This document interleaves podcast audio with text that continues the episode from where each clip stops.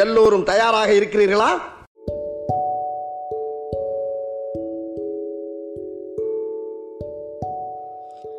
Everyone this is Lalitha welcome to vibes of life and Tamil podcast நீங்கள் என்னோட பாட்காஸ்ட்டை எந்த பிளாட்ஃபார்மில் கேட்டாலும் please subscribe and follow my podcast உங்கள் சப்போர்ட்டை தொடர்ந்து கொடுத்துட்டே இருங்க.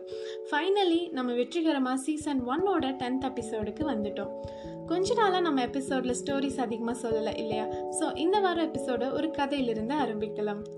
ஒரு அழகான கிராமம். அந்த கிராமத்தை சுத்தி நிறைய மலைகள் இருக்கு. மலைகளுக்கு கீழே நிறைய வீடுகள்.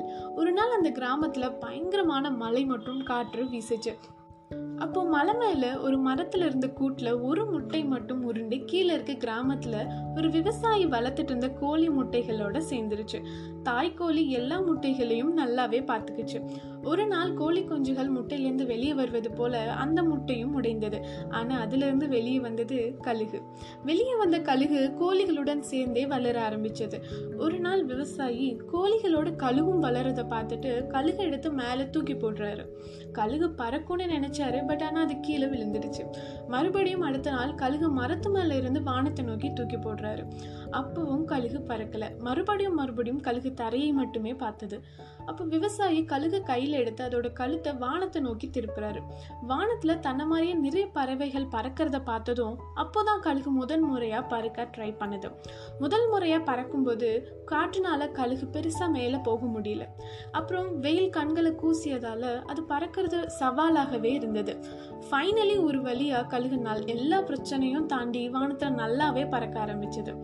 இந்த கதையை நான் ஏன் சொன்னேன்னு கேட்டிங்கன்னா நம்மள சில பேர் கழுகு போல மேலே பறக்கிற எபிலிட்டிஸ் இருந்தும் அவங்களோட எபிலிட்டிஸ்க்கு ஒரு லிமிட்டேஷன் போட்டுட்டு அவங்களுக்கு அவங்களே ஒரு வட்டம் போட்டுட்டு அதுக்குள்ளேயே இருப்பாங்க.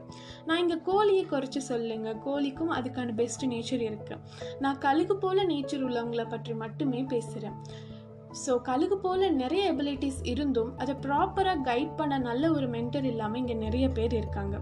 அந்த கழுகு விவசாயினால மேலே பறக்க ஆரம்பிச்சது இல்லையா? ஆனால் எல்லாருக்கும் அந்த மாதிரி கிடைக்க மாட்டாங்க. ஸோ நமக்கு தேவையான விஷயங்களை நாம தான் தேடணும். கழுகு மாதிரி மேலே பறக்க ட்ரை பண்ணும்போது காற்று வெயில் மாதிரி நமக்கு நிறைய ப்ராப்ளம்ஸ் டிஸ்கம்ஃபர்ட்ஸ் வரலாம். பட் அதையெல்லாம் தாண்டி போனால் மட்டுமே வானத்தில் பறக்க முடியும். அதாவது நமக்கான இடத்தை நம்ம அடைய முடியும். எப்பவும் ஆப்பர்ச்சுனிட்டிஸ் நமக்கு கிடைக்கலன்னு சொல்லக்கூடாது. அதுக்கு தயாராக இருக்கிறவங்க அதை எடுத்துகிட்டு போயிடுறாங்க. ஸோ எப்பவும் ரெடியாக இருங்க. உங்கள் அபிலிட்டிஸை மேலும் மேலும் அதிகமாக்குங்க.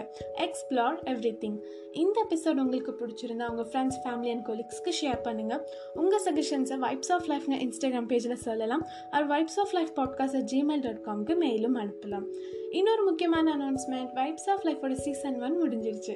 சீக்கிரமாக சீசன் டூ வரப்போகுது.